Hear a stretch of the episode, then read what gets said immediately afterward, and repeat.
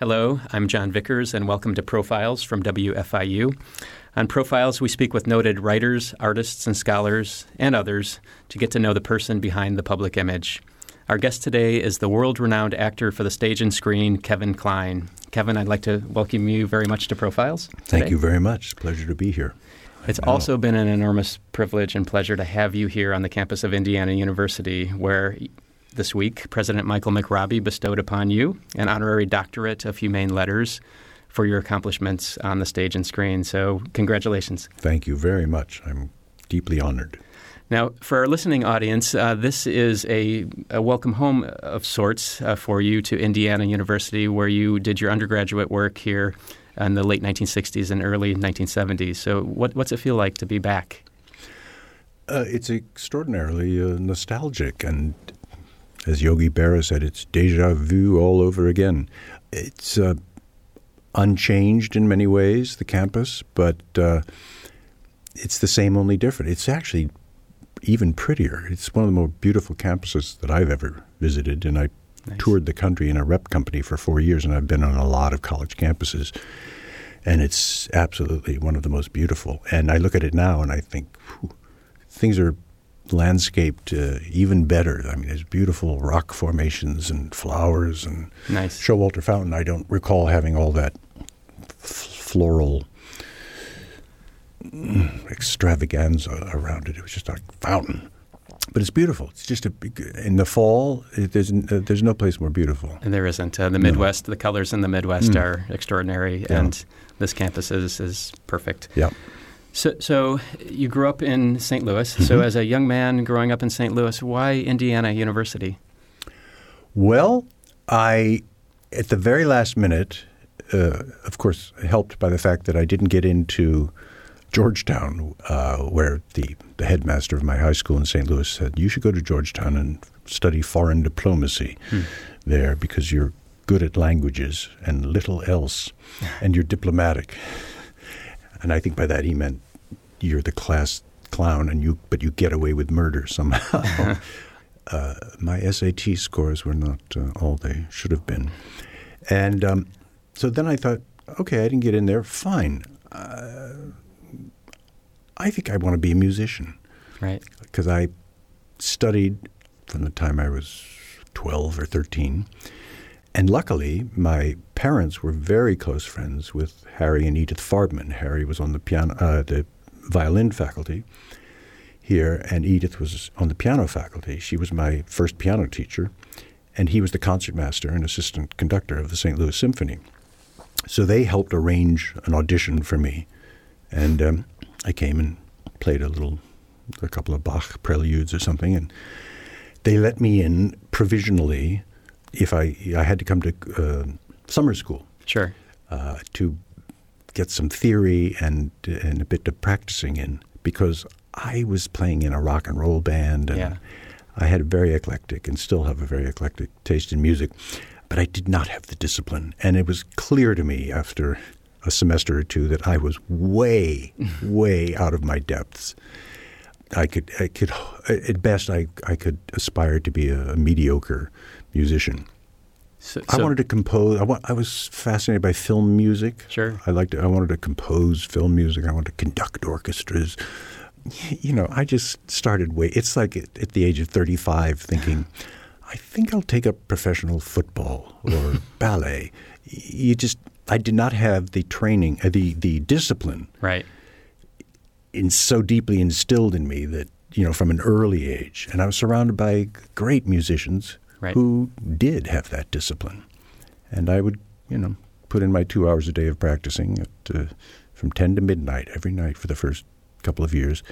But I also had in the back of my head, I want to try take an acting class. Sure. So I think it was the first or second semester I took acting 101 and got sort of hooked. So, so after um, acting 101 and, and the experience of being on stage and, and prepping for a role and rehearsing and all of that, um, is there a single defining moment where you thought, okay, it's time to change. This is this is something that I think I can do, or at least for now, this is something that I want to do. Well, I remember halfway through my sophomore year, I was doing plays on the on the main stage and in little experimental theater, and while still being a music major. And whenever I'd play the piano for the guys and gals over in the theater department, they'd say, "Oh, you play so well. You, I hope you're not going to give that up." Sure. And then when musician friends would come and see me in plays, they go, "Oh, you're really good at that. Yeah, I think you, uh, it's something you should pursue." So Yeah. um, the musicians were saying, "Don't do music. Go do something else."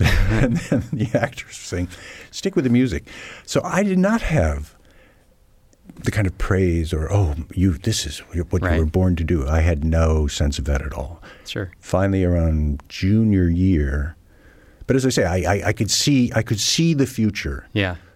if I stayed with music, whereas I couldn't see it in um, the theater. And the theater was part of my problem was, and part of my lack of discipline was the ability to sit in a room alone for hours and hours and practice. Right. Uh, the theater was much more of a communal experience. It was a collaborative. Um, not, not that this. I mean, there's nothing better than playing music with other people. Sure, That's sure. making music together is the best. But making theater with people is pretty exciting too. I, I was not good when I started. I was very stiff, very physically bound up, uh, very emotionally uh, limited. But what, what I think the turning point was when after my first after my freshman year in those days Indiana had uh, Showboat Majestic Right. down on the uh, moored at uh, Jeffersonville. A summer program. Right. Yeah. Okay. And you could go there and the last two years, it was one of the last years of the boat because it was deemed unworthy of, of, the, of river travel. So we Mm. had to stay moored in Jeffersonville. It was just across from Louisville, Kentucky. Less romantic that way. Yeah, but it was still you're still on this bobbing boat, and when you went on land, you got a little. your legs were a little shaky because you're used to living on this wavy thing, and you're swabbing the decks and stoking the furnace for the Calliope concert every afternoon, and doing three plays at night, and a variety show, Yeah. and living on the boat, and it was very romantic and uh, e- exciting. And, and um, most of the actors that summer decided to stay together and form a little troupe off campus at a little coffee house called the Owl uh, on Fourth Street, and um, I think it was part of a it was a church, an annex to a church or something. But they let us kind of do that, and they would you know a lot of folk singing going on. And, Sure. and we would do a, a weekly sort of satirical political review of, of that week's news, and then at the at the end of my I guess it was my sophomore year, and that and that's when I re, when they said you can have this theater Right. and run it or have this coffee house and make it a coffee house theater. Sure. And we built a stage and built a lighting light board and lights out of uh, coffee cans and um, and on Tuesday nights we did uh, readers theater. Wednesday night was improv. Thursday night was uh, more sort of reviews, and on the weekends we had a playwright Nice. and we would do his plays. And um, one of the plays was it wasn't a musical, but it was a play with music, and I, I got to write the music for that. And I started as sort of the, the pianist, but then I got more and more acting parts.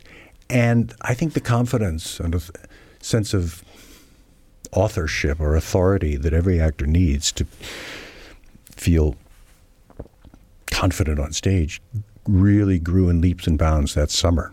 I, I would imagine because you, I mean you're you're part of the process, right? And and so you're It's my stage. I built you're, it. You're building it. You're creating it. So Yeah. you, you have ownership, and you feel like you can maybe take more risks or or you know do what you want. I, I mean, I can understand that wholly. And um, no, that that sounds like a, a, a neat. Uh, Yeah, I just happened experience. to fall in with the, with this group because I was Yeah. on the showboat that summer, and and, and then it, it became clear to me by the middle of my sophomore year that this is what I should be doing and not music, and I kind of segued out of the music school into the theater department. that that pra- probably gave you a, a better appreciation for theater companies in the future as well. That you're dealing with, knowing you know, I guess what it takes to uh, present shows. Yeah, yeah, it was a real ensemble collaboration, Sure. and very um, high-minded. I remember we would stay up all night, you know, putting together shows for the weekend. Right. And writing manifestos of, of how we wanted to serve the community and what theater meant and what we were about as the vest pocket players. So, so speaking of manifestos, this is the late 1960s, early 1970s. Yeah. It was a pretty volatile time in America, and and so for a student in the arts at Indiana University, at a big state university, how did how did that affect uh, your work? How did, did were you able to make statements uh, through the theater company and take po- political stands if you wanted? Well, yeah. I mean, while the, the main stage was devoted to giving the acting students the the opportunity, the experience of doing sort of known classics, and all that time I was doing the coffee house Right. stuff, and there we could be more revolutionary and. Right. Um, and finally, the last thing I did at the Owl was after the Vest Pocket Players had dissolved, and everyone, because I was one of the younger members, and everybody had moved on to New York. We did Viet Rock, which is a Megan Terry play that they'd done at Cafe Cino in New York. It was a very, it was a anti-war play and a lot of audience participation, audience confrontation, Sure. and um, it was a, it was, it was agitprop theater, and people would, would a couple of people burned their draft cards at the end of the, the show. Wow. Wow. Members of the audience. Um, Sure. So so you influenced people. well, that's we certainly thought we were. Right. Yeah, Good. I think Well- we did. Well, let's move you to New, to New York. So, after graduating from IU, you enrolled in the newly formed drama division of Juilliard. Yes. So, so, Yeah. so, did you always know that okay, the next logical step is New York City, or did, did anyone encourage you to go to New York and find well, your it way? was, it was interesting because by then I was, oh, I've just played Prometheus. I was a pretty big fish in a, in a relatively small pond here in the theater department. And um, th- they had the TCG auditions in Chicago, which was um, at that time all the regional repertory companies, directors would come to Chicago. Uh, They also had them in New York, I think, and in San Francisco or Los Angeles. And people from the Guthrie and ACT and um, what have you would come and look for young talent. And Sure.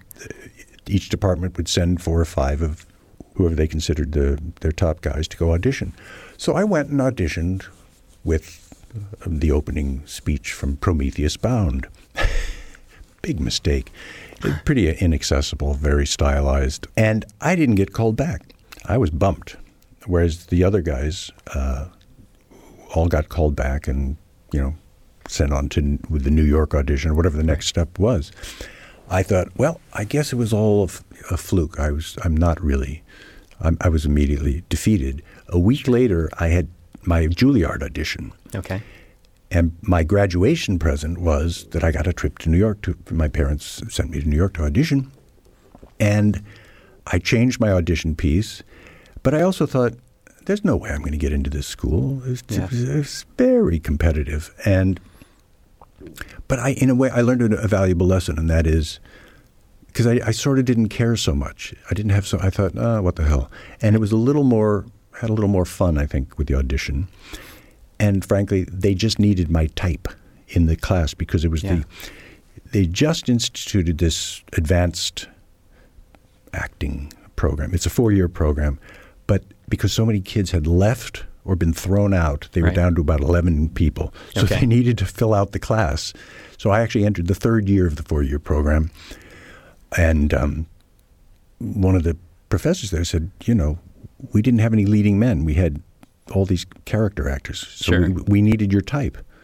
Now, I, I, I must have done something right in the audition Right, also. right. But they, it was just the right place at the right time. Okay. Well, timing's good. Yeah. Um, so, um, also while in New York, you, you became a founding member of John Houseman's company, the, the acting company, which uh, had the good fortune, I guess, if you will, to be able to tour the States, right? And performing classics. Uh, yeah, Chekhov. again, the right place at the right time. Houseman, we were about to graduate. We'd done a, a little repertory season. The New York Times had given, and Houseman invited all of the, the press, and not all of the press, but sort of some of the New York press and a lot of his theater friends. And we did, uh, what, Lower Depths, School for Scandal, Measure for Measure, maybe. We did like four or five plays in rep. And then he said, I, I just can't let you all graduate and go off and do television Sure. or movies or something ghastly. Uh, you're trained actors. So I'm going to form a company. And I mean, just it just doesn't happen like this. Right. We were given our equity cards and put on a bus and sent out and toured across and up and down the United States, and I did that for four years. That's amazing. We would have little seasons in New York, little three, four week seasons, first off Broadway and then on Broadway. Sure, sure. And you'd come through the Midwest, as, Oh, as yeah. you mentioned. So, uh, did that give you a, a what, what? I guess what was that like as a young man? I mean, was it was that romantic traveling the states? Did you Yeah. feel like a traveling artist or rock star or uh, No.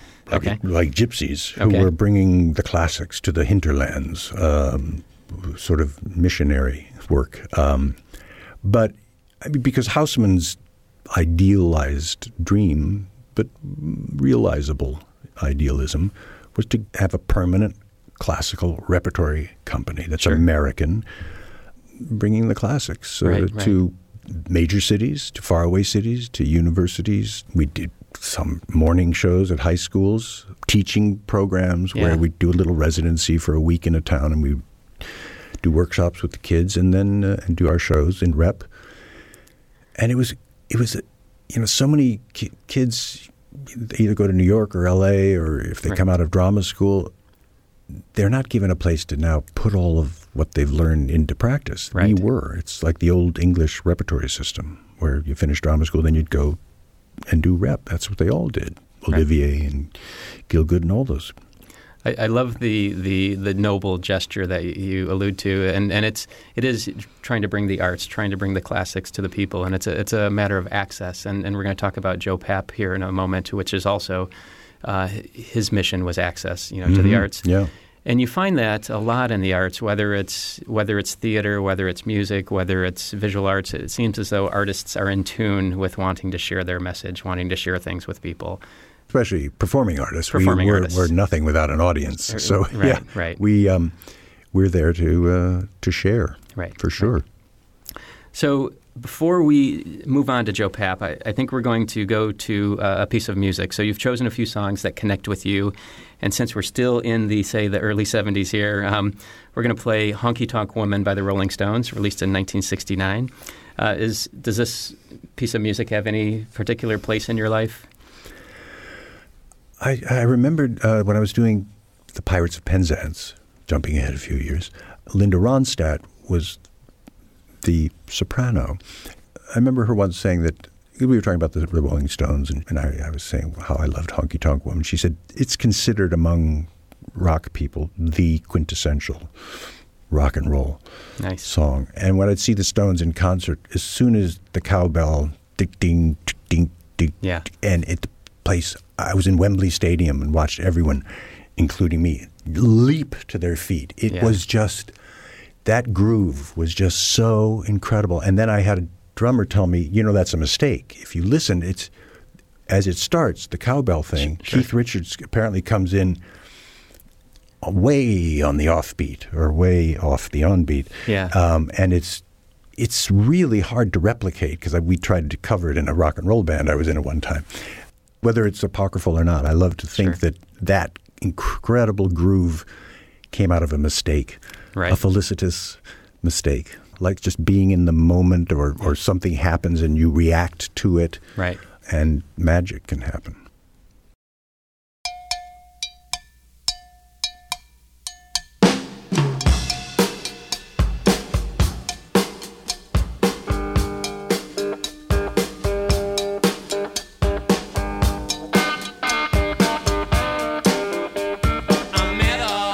A gents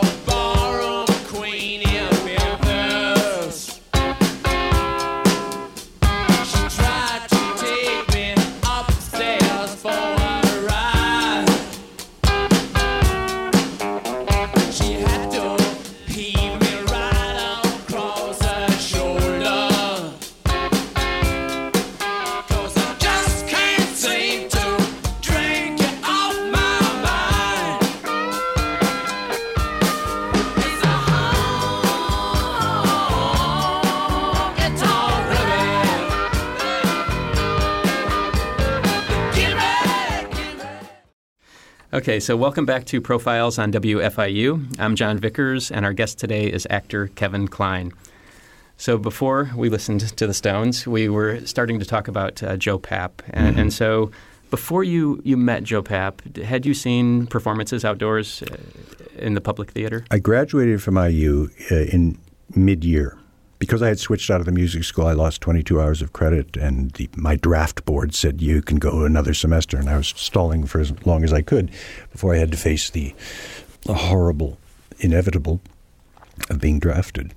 So I was accepted to Juilliard, went to New York, and um, auditioned for the summer Shakespeare in the Park, and Sure. got a, a job carrying a spear, basically, and um, other heavy objects, um, and understudying one or two parts. Sure. And we did Henry the Sixth, Part One, Two, and Three, and Richard the Third. And we had a marathon one night because the public theater really was sort of the, right at the beginning, and Shakespeare in the Park was having financial troubles. So Joe Papp decided we'll do a marathon, and we would. Uh, it would start the Henry the Sixth Part One at seven o'clock. We would go all through the night, and at six thirty in the morning, the cast of Hair, a show that came out of the public theater, Sure. would come on stage and sing "Let the Sunshine In." And it was a magical night. It was it was a, a major event, and that was my first exposure to Joe Papp because Okay. he came and spoke to the cast, say we're going to do this thing, and he launched into Henry V's St. Crispin's Day speech.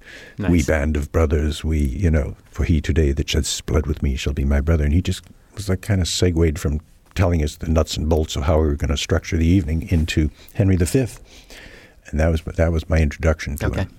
What, what, what did you think about the, the public, public theater's mission of you know trying to provide free Shakespeare? It was. I thought. I thought it was great. Yeah. I mean, and it was certainly a, an ex- wonderful summer. I learned a lot, and there was this magical thing about performing outdoors. That Right. um, knowing that Shakespeare, before they moved into the Inns of Court, they were doing outdoor. It was in broad daylight. We were doing it in the evenings, uh, of course, um, with artificial light. But uh, somehow being out in the elements was ex- extraordinary. Sure, And the fact that it was free and that Joe Papp fought very hard to keep it free because this the city, the mayor, the, they said no, you can, you've got to, you can we'll Right. build the theater, but you've got to charge money. He said no, it must be free. It must be accessible to everyone Right. in New York. And, and it's amazing that it's still going, right? Still going Yeah. strong. Yeah. So, um, over time, there were many great actors that, that grew up through the, the, the public theater. And I know that over the years, you've continued to go back and perform, Yeah. as, as well as uh, other counterparts like Meryl Streep has. But have others like Martin Sheen or Christopher Walken, James Earl Jones, do you know if they continue to go back as yeah. well? Uh, yeah, Chris and I just did. Well, I, I saw Chris play Iago ten years ago in the park, Okay. and we did the Seagull with uh, Meryl Streep. Mike Nichols directed it. It was uh, Chris and me and Natalie Portman and Philip Seymour Hoffman, and it was an extraordinary cast. Marcia Gay Harden, and uh, Chris and I shared a dressing room. He's a wonderful, fascinating, sweet, sweet man. I thought because I'd never met him, I just thought he was going to be very strange. Sure. And he's not strange at all. He's delightful. Once you had a taste of it, we all like to go back. And Chris did Mercutio, and Meryl Streep did Juliet, and I did Romeo in a sort of concert reading version of Romeo and Juliet two summers ago, and, Nice. and raised two point two million dollars Oh, for the public theater. Uh, it was a very expensive ticket. So, uh, but that was I no, and then last summer we did a concert version of Pirates of Penzance as a, another fundraiser. Okay. Nice. And and so speaking of Pirates of, of Penzance, um, in in that version, the the one a few years ago, did you play the Pirate King? Yeah, that was the I guess the next thing I did in the park. It was Right. after you know four years in the acting company and uh, a Broadway musical, and then an, another Broadway show, a, a dramatic piece by Michael Weller called Loose Ends, and then Pirates of Penzance. It was going to be four weeks in the park. Gilbert and Sullivan. It was the hundredth anniversary, I think, which made that we didn't have to pay the rights. It was now um, Oh, public domain. Nice. And Joe, who was a, obviously a Shakespeare lover, also happened to love Gilbert and Sullivan. And he had this crazy idea of let's get Linda Ronstadt and Rex Smith and kind of do a pop rock, just contemporary version of it. Sure. And um, we did that, and then it moved to Broadway, and then we made a movie of it. I thought it was just going to be a four week romp in the park. Yeah, what was the total commitment after between the film by the end of the filming of the project and, and say whatever press tour you might have had to do? About two years out of my life. Two years. but great fun. And Yeah. and because of that, I got to know Joe Papp, who said, "You know, you've you've got all the right equipment for Shakespeare. Is that something you're interested in?" I was like, "Yeah, I, this is my last Gilbert and Sullivan, as far as I can see. Yeah, that's what I really want to do." So we started talking and Good. planning, and and we and we did Richard III. Which was the f- play I was carrying a spear in when I first got to New York. Was he appalled that you were carrying a spear earlier, or that's just how you grow up through the ranks? you Oh know? yeah, no, Yeah. it was perfectly. I mean, he doesn't. Okay. If I said, "Hey, you remember me, the third guy from Right. the left, and uh, Henry VI and Richard III," uh, you, no, I met, I remember meeting Joe over the years because then I I understudied Raul Julia when I left the acting company, which Okay. was that company that came out of that first graduating class, which Sure. I was lucky to be in. And I had to kind of go back to square one because we were on the road most of the time. And then I thought, okay, four years is enough. I've got to get real and starve and do what all actors do, uh-huh. learn how to wait tables and all that. And one of my first jobs was uh, being the standby for Raul Julia in Three Penny Opera, which Joe Papp was producing when Joe Papp had Lincoln Center's theater for Right. a few years. And I had just seen it, and it was this extraordinary production. And I got this call saying that the understudy is leaving. It had been running for about 12 weeks, and he'd had enough. And would I take over? And I did. And it meant going to the theater every night and sitting and waiting for Raul Julia to get sick. Or, and he never did. And he told me, he said, You will never go on. I go on unless I am dead. I said, Okay. And, and it was true. Yeah. And I never went on. But then um, he was replaced by Philip Bosco, and Phil got sick, and I did go on finally. And I did that for, I don't know, about 12 weeks. And uh, I guess I worked on a soap opera Okay. I, Well- and made a couple commercials, things I swore I would never do. Right. But you're paying the bills. Yeah. Right. And reality had suddenly arrived. Well, before we, we move on to your film work, which um, I, I can't wait to talk to you about, um, is there a thrill of being in front of a live audience that uh, really can't be duplicated for you? That is there something that you really get out of your theater performance work that you don't get out of film or other things? You know, I did theater for 10 years before I ever did a film. The thrill, it's scary. The more I did it, the the, the better I got, the Sure. less nervous I got. I'm still nervous on the first the first performance, the first preview. There's suddenly an audience, and Right. you're not, you've been rehearsing for four or five weeks, whatever. But now there's people there. You, it suddenly turns into this other creature, and it's exciting. But I, I'm less and less nervous the, the longer I do this. Is there ever a point where um, you kind of feed off of the audience's reaction? So, where you know that you're really affecting somebody with with a role. I mean, do you ever get that feeling? And I know the lights are keep you from seeing the audience often, but Yeah. You, you can sense, of course, if one person coughs, Right. you think, okay, I've lost them. You know, he may just have the flu or something. Right, But right. It's, you can get really neurotic about it. And But if a lot of people are coughing, and it is contagious, oh, he coughed, well, then I've been wanting to cough for the last five minutes. And you can start a, a terrible uh, epidemic. You know, it, it it happens more than it should, and in Uh, these yeah. days it seems uh, even more so.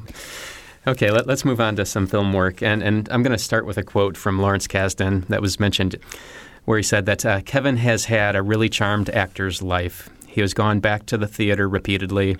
He works in the movies when he wants to. I guess, do you enjoy going back and forth? Do you enjoy making movies? Oh, very much. It's so much fun. It's um, it's different, but it's the same. Acting is acting. When I first started, I thought, "Oh dear, I, I it's, it's different. It's a whole other thing."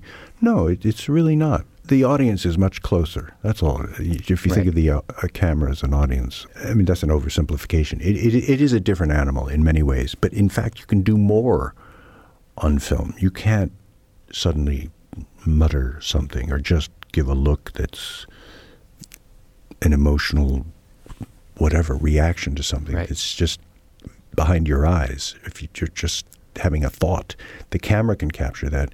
Right. No one even in the first row is going to see it in the theater. So you make you instinctively make choices that are felt and heard in the back row.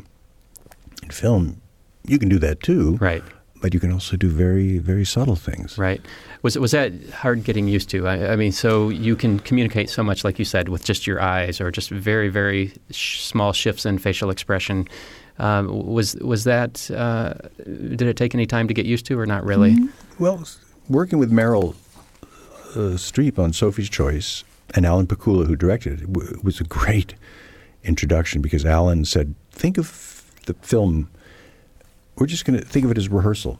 Right. We'll do five or six takes, and it'll be like we're just rehearsing that scene that day, which is what you do in the theater. You just rehearse one or two scenes, and you, and then you put it all together after a few weeks. This you do one or two scenes in a day, and but if you think, he said, just think of the t- the takes. Uh, we're just rehearsing, and you have to trust me that I will choose the best rehearsal where it uh, Right. where it happens. And I remember he had three weeks set aside to rehearse, and we rehearsed without ever rehearsing Okay. because Meryl didn't want to rehearse.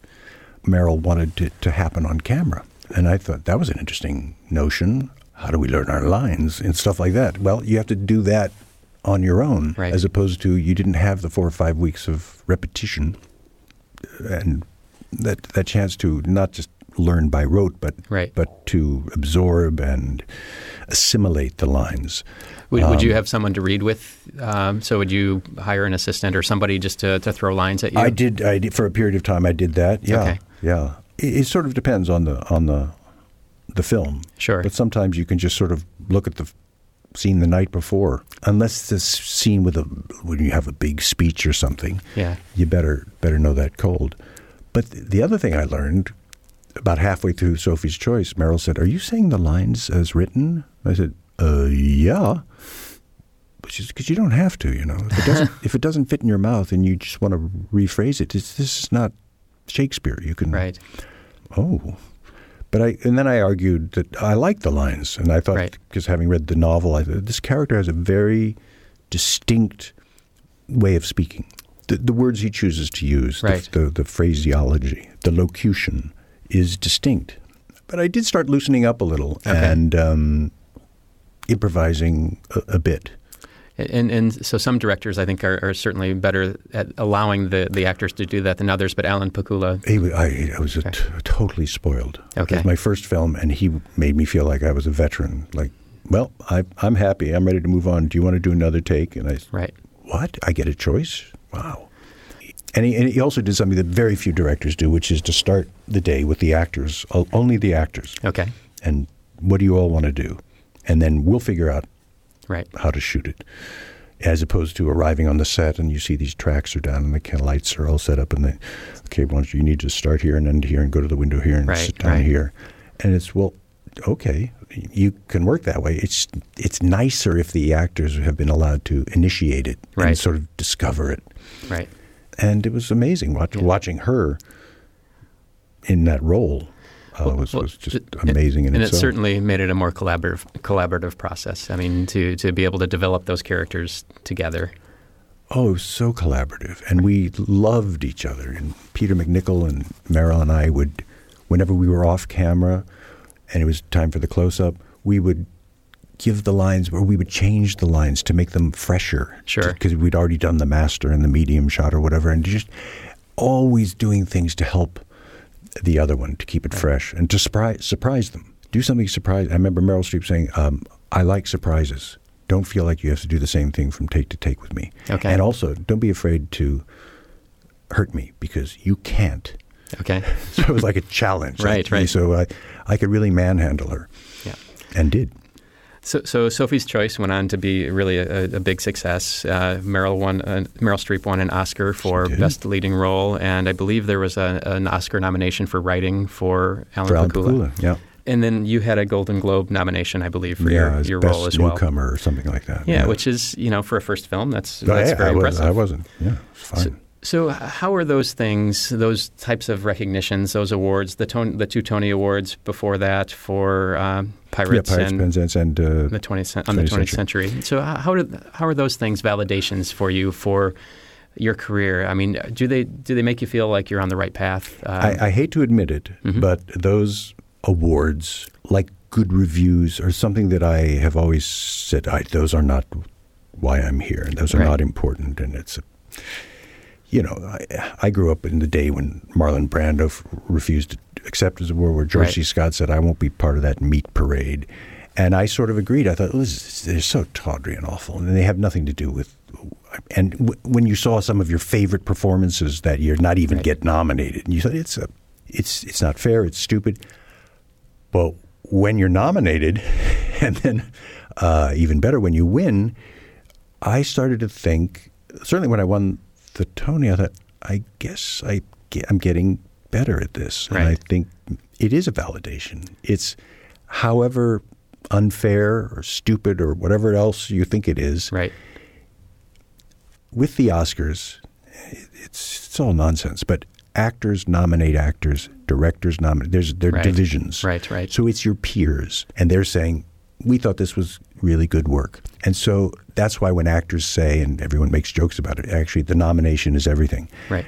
So I don't mind losing. It's no fun. To, it's kind of once you're nominated, then you have you have a real shot at losing, uh, unfortunately. Yeah. But the nomination is important because it's your peers. It's your peers, and, and not only important, you know, for that validation, but it, it also helps you get your next film made, possibly. Yes, so, it does. so, so Yeah. there's, you know, there's career value in that as well. yeah, and it's terrible because it's bottom line crap, if you'll pardon my French. Right. Because it's, oh look, he's got an Oscar, and suddenly, oh, your agent's going, okay, we can kick up his price, right, and now it's, it can help them. You know, oh, now suddenly this actor who won an Oscar can help greenlight a movie Right. that uh, the studio or the independent producer, whatever, was not that keen to produce. right. I think we're going to go into a second piece of music, and right. and this piece is the theme from Francois Truffaut's "Day for Night" by uh, composer Georges Delerue. It's this glorification in the soundtrack. And so I I just thought, because I was once an aspiring film composer, I wanted, to me, film was always more like ballet than like Yeah. theater because it's movement with music and some, some talking occasionally. Uh, But I loved film composers and I Yeah. loved certain scores from, and this was just, I thought this is probably my favorite music cue in a film.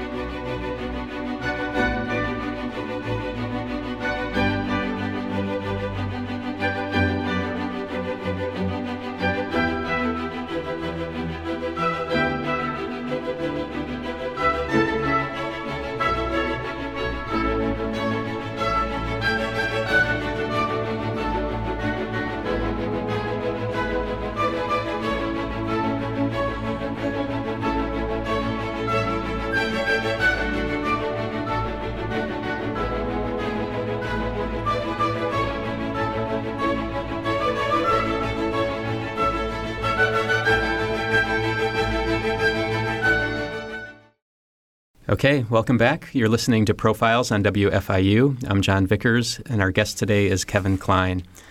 So, with your filmography spanning about 45 feature films, of course, we, we, we don't have time to cover many of those, but there's one director who you've worked with six times out of his 11 features, and that's Lawrence Kasdan. Right. So, um, your first film with him was The Big Chill in 1983. Yep. What uh, the the relationship started? How did I guess how did Kasdan choose you, or did you choose the film to audition for? How what was the process there? I had met Larry maybe a year and a half before when he was casting Body Heat, his Okay. first feature film. Sure. Um, he had written Raiders of the Lost Ark and a couple of the Star Wars things, and he was a writer, but he, he made a stunning directorial debut, directing his own script of Body Heat. And he, he was meeting New York actors, and they, I went in and read with an actress for the part that Bill Hurt ultimately got. And that's when we first met. And I was just struck by this guy. This he was just his wife was with him. Uh, Right. Directors don't bring their wives to, to auditions or meetings. uh, In my ex- limited experience, anyway. But he, he there was something just so real about him, and so Right. regular about him. Maybe he's not from the Midwest. He's from Wheeling, West Virginia. Okay. But he did But- go to school in Michigan, so maybe it's that heartland thing. But anyway, he just Sure. I just liked him. Yeah, yeah. Um, and felt very comfortable with him. So then, when he asked me to come in for the Big Chill, whenever it was a year later, I met with him, and he he had a bunch of actors do a reading in New Sure. York, and then a bunch of actors do another reading in L.A.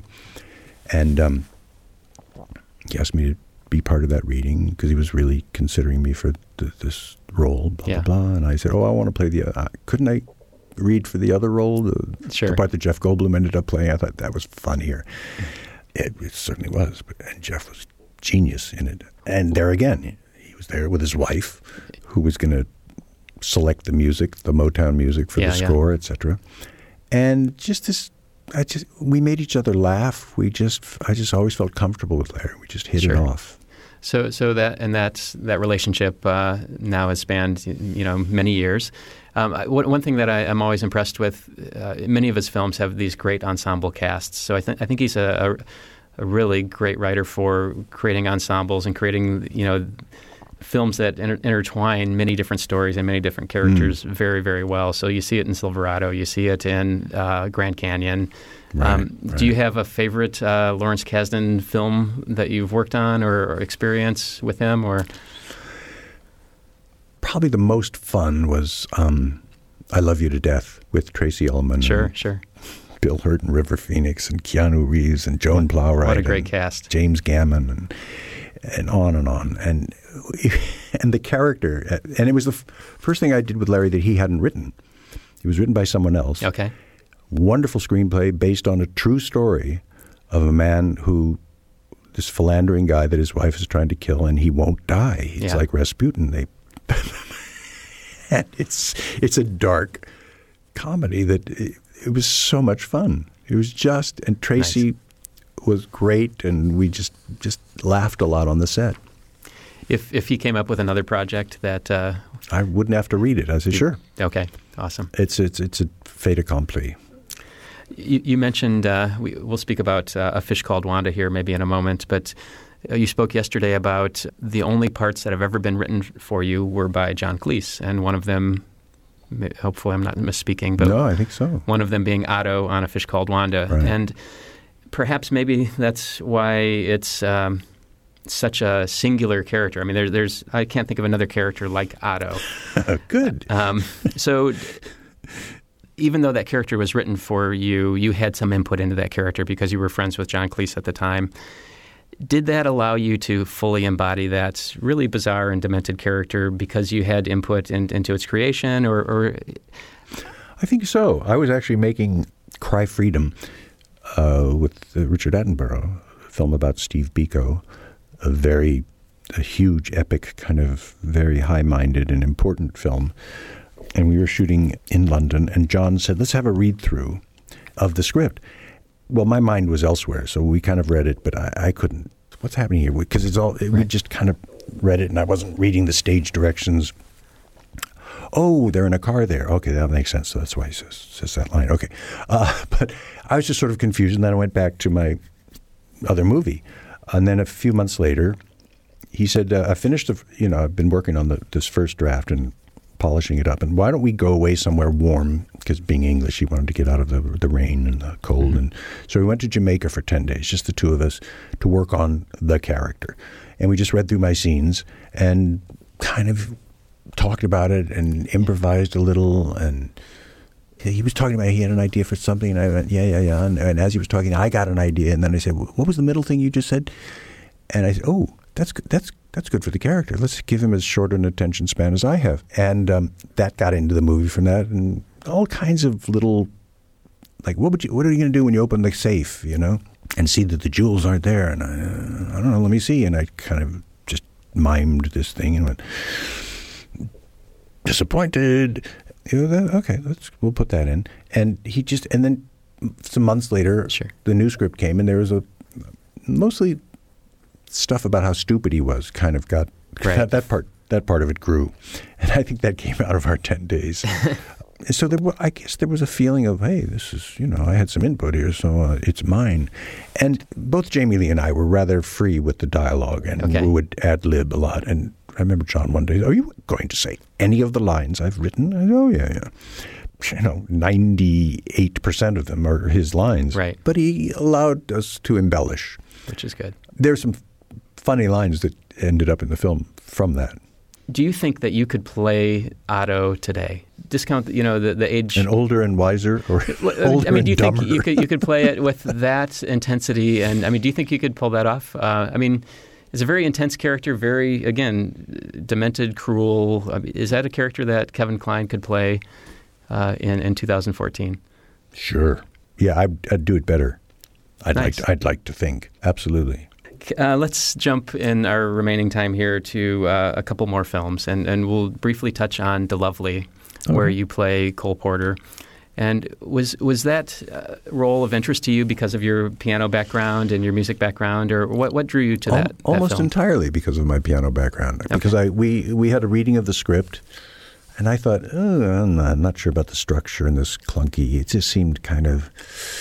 Oh, he's dead. Oh, I see. And he's talking to Angel Gabriel, and he's sort of reminiscing, and they're putting on a show of his life, and Right. I, I wasn't quite sure that would play, but I thought, you know, if I just I just want to be in that in that music because he was a Right. genius. Oh, And beautiful! Yeah, I look nothing like him. I'm at least a head taller. Uh, he was balding, and but the, what I did know is he wasn't a great piano player, and he wasn't a great singer.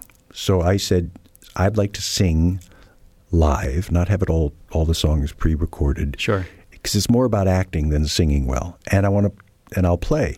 And I thought this is going to get me back to the to the practice room. Nice. And it did. So I I got um I had to brush up my piano playing, and it was really just thrilling to be in that music for Right. for whatever it was nine weeks. So you've played Cole Porter, you've played Douglas Fairbanks and Chaplin.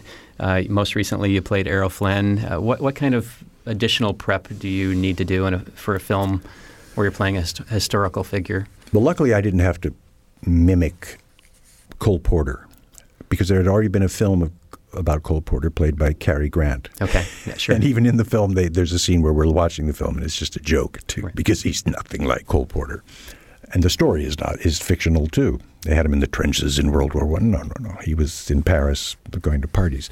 So I, I- I didn't have to. And the same with Douglas Fairbanks. I he, he did maybe one talkie, but very few people know how he, how he spoke. right. So I didn't have to mimic. I mean, I watched obviously the film, the, the talkie he did do, and he had one of those. You know, he would have gone to the Hollywood elocution school, and he was from Wisconsin or Idaho or something, and so but he talked with a sort of Boston Brahmin accent, you know, mid Atlantic. Uh, just none of those guys. Uh, I mean, those. It's that Hollywood thing. Errol Flynn too. He was from Tasmania, so he had he was an Aussie Right. came via Australia to London, did some rep work in London, so he would have gotten a sort of English thing, and then he went to Hollywood, and and they used to sell him as a or promote him as an Irish actor. He wasn't Irish; he was Tasmanian. So, but I had to watch all the films and listen to all the interviews and try to mimic his voice as best I could without it becoming an impersonation. Right, the trap right. is to do a brilliant impersonation, but not act. Yeah. Do you know Meryl can do it when she did Iron Lady? She Sure. was that's Margaret Thatcher, but there's also something happening. She's not just consumed with doing this perfect uh, imitation. Right. She's living it, and it's real, and it's immediate, and it's happening, and it's exciting. So yeah, there is Okay. there's much more prep work of, of a very technical nature Sure. doing that. Well, let's jump from uh, the Iron Lady to My Old Lady. Um, Good so, the. My Old Lady is your new film that's in theaters now, and it stars yourself as well as um, Kristin Scott Thomas and Maggie Smith. Dame and Maggie, yes, so, uh, it, and it's about a man who. Um, I, sh- I won't say is down on his luck because I don't know if he ever had luck, but he's he's down on himself anyway down on the world, yeah. who yeah. inherits a, a flat in, in Paris that's under a, a viager, a, a, strange leasing arrangement, uh, and it's stuck with a tenant who, who is Maggie Smith's character, Yeah. who doesn't want to leave. And so, uh, did you have fun with that film, or are you enjoying its release so far? Uh, so far, I'm enjoying the fact that it's gotten a lovely response, and people are are um, entertained by it and amused. And um, I, I thought it was a very original story. The pro- the comic premise of inheriting this guy who's broke, Yeah. who spent his last dime flying himself. He's had, he's had three failed marriages, three failed novels. He's alcoholic and bitter and and now he's going to pay off his debts and everything's going to be fine. And he gets there and finds out that not only is it not his apartment, but according to the Viager laws, you have to pay a monthly stipend. Um, You're like paying an annuity. So this old person who's living there until they die. So I really inherit a what is twelve hundred euro a month debt, and I can't. But she's gracious enough to let me move in, and hilarity and a few other things ensue. She's living there with her daughter, and um, he just wants to get the place, unload it, take the money, and run. Right. And that doesn't happen. Yep. And it, it was just unusual. There are some humorous moments in the film, but it's, it's very poignant. It's uh, it's a dramatic piece, and, and throughout much of it. Yeah, It's- it's, sort of it's interesting you say that because I uh, some people have responded to it as a comedy, and others as a drama, which I've noticed also with The Big Chill. Some Right. people, oh, that movie's so funny, or no, no, that movie's so poignant and touching, and Yeah. and that's sort of what's attractive about it to to to me anyway. As an actor, you it you can't define. It doesn't. Oh, it's another. It just falls neatly into a particular slot. It's it's sui generis. It's its own unique thing. So if you're listening, you should check it out. Okay, so we're uh, about to wrap up here. So you've been back at Indiana University uh, this week, and has the university uh, programs and facilities in the arts have they lived up to uh, what you remember them to be uh, 40 years ago? Well, it's certainly as beautiful as I remember the campus. I'd have to take a class here to tell you if they're really up to snuff. What I what I realized though, as I heard people talking about my career, and I sort of watched my or heard my life flash before my ears uh, over the last couple of days, and I realized that to say, you know, it all started here, I really, you know, this was my roots. It's very true, and I realized that I'm that what formed me as an actor and a person was my four and a half years here in the music school and then the, the theater department. It's like coming home. Yeah. It's been very nostalgic and and great, and I, and I and it, it gave me a, a fresh realization of how important those years were. Not that I've forgotten it, but it was nice to get a a, a reminder Nice. that I could actually that was more palpable that I could see and feel.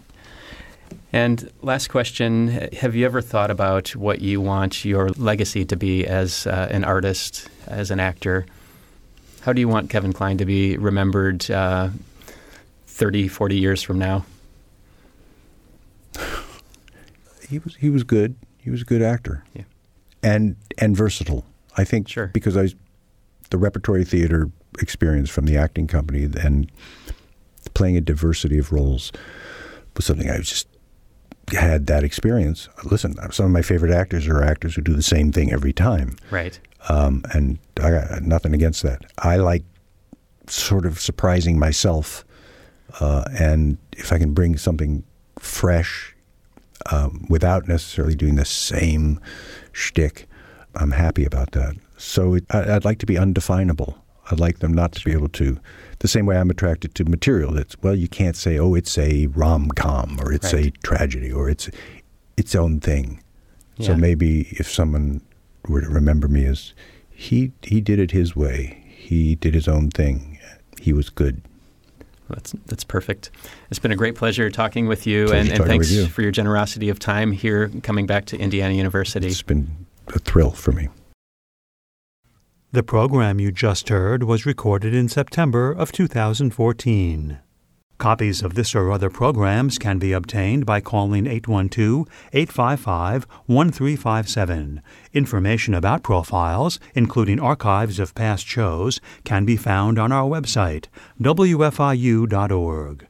Profiles is a production of WFIU and comes from the studios at Indiana University.